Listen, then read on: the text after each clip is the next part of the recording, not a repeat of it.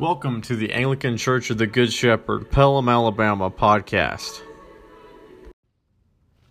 Most heavenly gracious Father, we gather for a feast, a feast in which we celebrate one of your own who died, not only as a messenger, as an apostle, but as a martyr for the faith.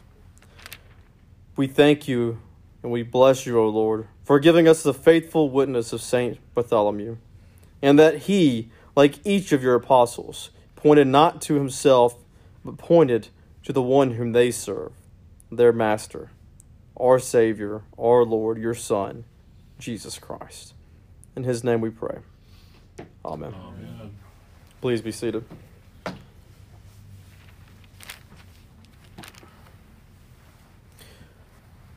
When it comes to the life of St. Bartholomew, also known as St. Nathaniel in the Gospel of John, what we see are glimpses of ourself, I dare say. From the Gospel of St. John, what we hear is that Philip tells Nathaniel about the Lord, and he has that famous reply of, Can anything good come out of Nazareth? And that's where we find ourselves at skeptical, very much hostile to even hearing and receiving the gospel. And that's the context of the world that we live in today. A gospel that re- a world that rejects the gospel, that is hostile towards hearing the good news of Jesus Christ. But God acts in grace. And our Lord comes to Nathanael, who we know as Bartholomew, and says to him that I saw you there, resting there at the noonday. And he confesses the Lord. He changes his heart. He comes to him where he's at, and despite his skepticism, and brings light to a dark life, brings hope in a hopeless world, brings gospel good news that yes, the Messiah, the Christ, is here.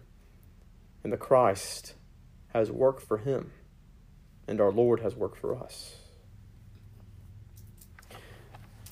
We see here in the reading from the Gospel of St. Luke that our Lord Jesus Christ is talking to each one of his disciples before they've been commissioned as apostles. A dispute has broken out between the disciples. And it's so much of a perfect image of what we see, yes, even within the church itself. Disputes over power, disputes over titles, disputes over, dare I say, even money. But our Lord rebukes them, chastises them, and tells them, The kings of the Gentiles exercise lordship. Those in authority are called the benefactors, but not so with you. And this goes to each one of us, church. Not so with us. Rather, as our Lord says, let the greatest among you become as the youngest. For it reminds us of our Lord telling us that we must become like little children to enter into the kingdom of heaven. And that goes for the greatest archbishop, bishop, priest, deacon, and laity. Let the leader be as one who serves. Our Lord, our Master Jesus Christ, calling us to be servants. Not servant leaders, but to be servants. We like to use that word servant leader so much today because it kind of, you know, emphasizes at the end that you're still the leader. Just your style of leadership is, is serving as well. But let's be honest with ourselves. What the gospel is calling us is to be a slave. Let the leader be a slave to those whom he serves.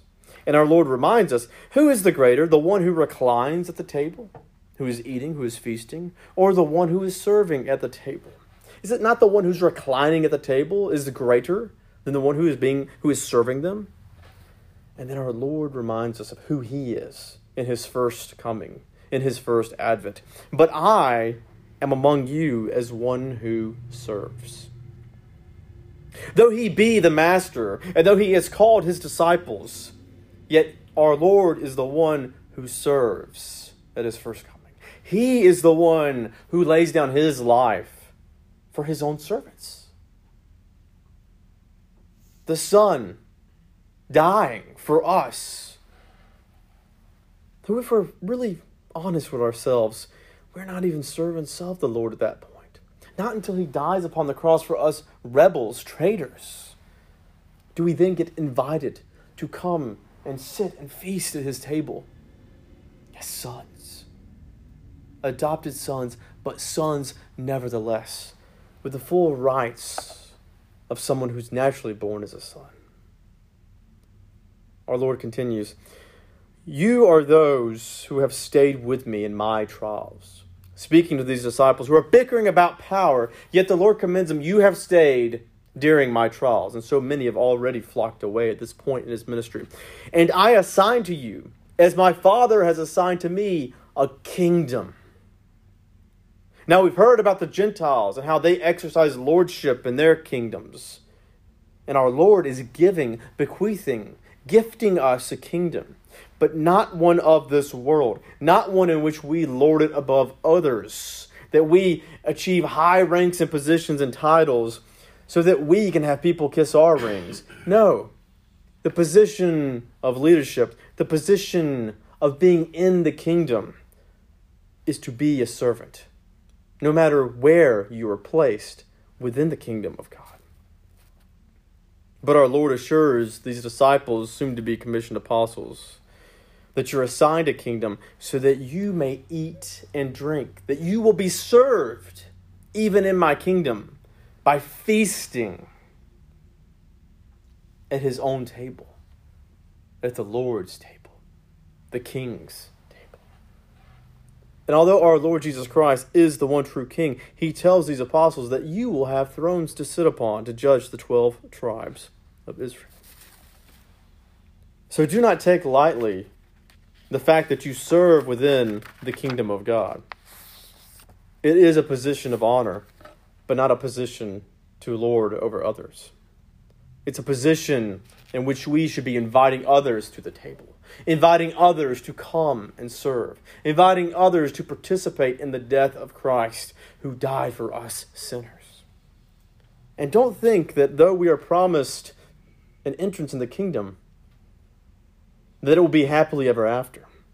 At least not at first, not in this life, not until we complete this journey, until this pilgrimage is over with, until this exodus is accomplished, and then heaven and earth are reunited. Then the Lord comes to judge the quick and the dead, as we recited in the Nicene Creed. Then all things will be made new. Then will we truly have the rest, the Sabbath that we seek. But until then, let us hear the harsh reality from the words of St. Paul a fellow apostle of Christ, a servant of the Lord, who writes to other saints in the church, telling them, I think that God has exhibited us as apostles as last of all, like men sentenced to death, because we have become a spectacle to the world, to angels, and to men. For we are fools for Christ's sake but you are wise in Christ. St. Paul writing to these Corinthians who are boasting these super apostles, who are claiming strength, when Paul says your strength is actually in your weakness. To be imitators of me, says St. Paul, because he is pointing them to the way of Christ, which is a way of serving, of being a slave to God, instead of being a slave to Satan, a slave to our own passions, a slave to our own sin. We are weak, says St. Paul, but you are strong. You are held in honor, but we in disrepute. To the present hour we hunger and thirst. We are poorly dressed, buffeted, and homeless. And we labor, working with our own hands. When reviled, we bless. When persecuted, we endure. When slandered, we entreat. We have become and are still like the scum of the world, the refuse, the trash of all things. I don't write these things to make you ashamed, says St. Paul, but to admonish you as my beloved children. For though you have countless guides in Christ, you do not have many fathers. For I became your father in Christ Jesus through the gospel. I urge you then, be imitators of me. These words of St. Paul echo to us from 2,000 years ago. Be imitators of him. Do not seek out honor, but realize that if you follow Christ and you fully engage the Spirit of God, you will be held in disrepute. You will be acknowledged as a fool in the eyes of the world. Embrace it and be fools for Christ. We need more fools in the church than we need those who are being held in honor. But at the end of time, the Lord will ask, I do not know who you are. Depart from me. We need to prepare for the fact that in this world, in this time that we live in, we will be reviled more and more. We will be persecuted more and more. We will be slandered and are being slandered for simply speaking what is the truth in the Holy Scriptures. Not just the fact that we believe that we were created in the image of God, but that life should be preserved out of respect, love, and worship of our Lord. That marriage is to be held in honor and not just that same sex marriage is contrary to God's will and purpose, but also divorces as well. But that gets people riled up in the church. But we need to be honest with ourselves and speak the truth as revealed in the Word. And where we fell and when we fell, acknowledge, humbly acknowledge, we are sinners. And that's why we thank God that Christ came to save us. As Paul says, He is the chief of sinners. And together we say, Amen. So are we. So are we. If we are not willing to be fools for Christ, to be uncomfortable in this world, then we need to have a gut check. We need to question how serious are we about our faith? How much do we trust the risen Lord who died for our sins so that we may have new life and life abundantly, but not an easy life?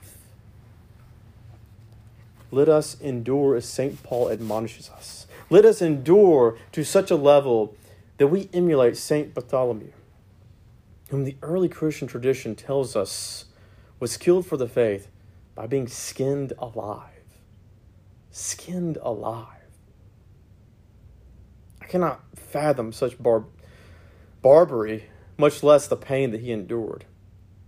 And yet he endured it because he knew that his life was not his own, but belongs to the Lord. He knew that it was not his will, but the Lord's will to follow. And he died professing Christ to the very end, professing good news even to those whom would kill him. We do not face persecution into death, at least not yet. So let us boldly confess Christ and boldly live for Christ day by day, moment by moment, from the very minute we walk out these doors until we meet again. Let us constantly be on our knees asking the Lord for His grace, for forgiveness for the sins that we have committed, and for the strengthening of that Holy Spirit that dwells within you and me. In the name of the Father, and the Son, and the Holy Spirit, one God. Amen. The Lord be with you and with thy spirit lift up your hearts. We lift them up unto the Lord.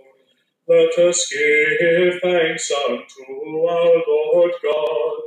It is meet and right so to do. Thank you again for joining us on the Anglican Church of the Good Shepherd, Pelham, Alabama podcast. We hope that you'd visit us in person. We have Sunday worship uh, every Sunday at 10:30 in the morning.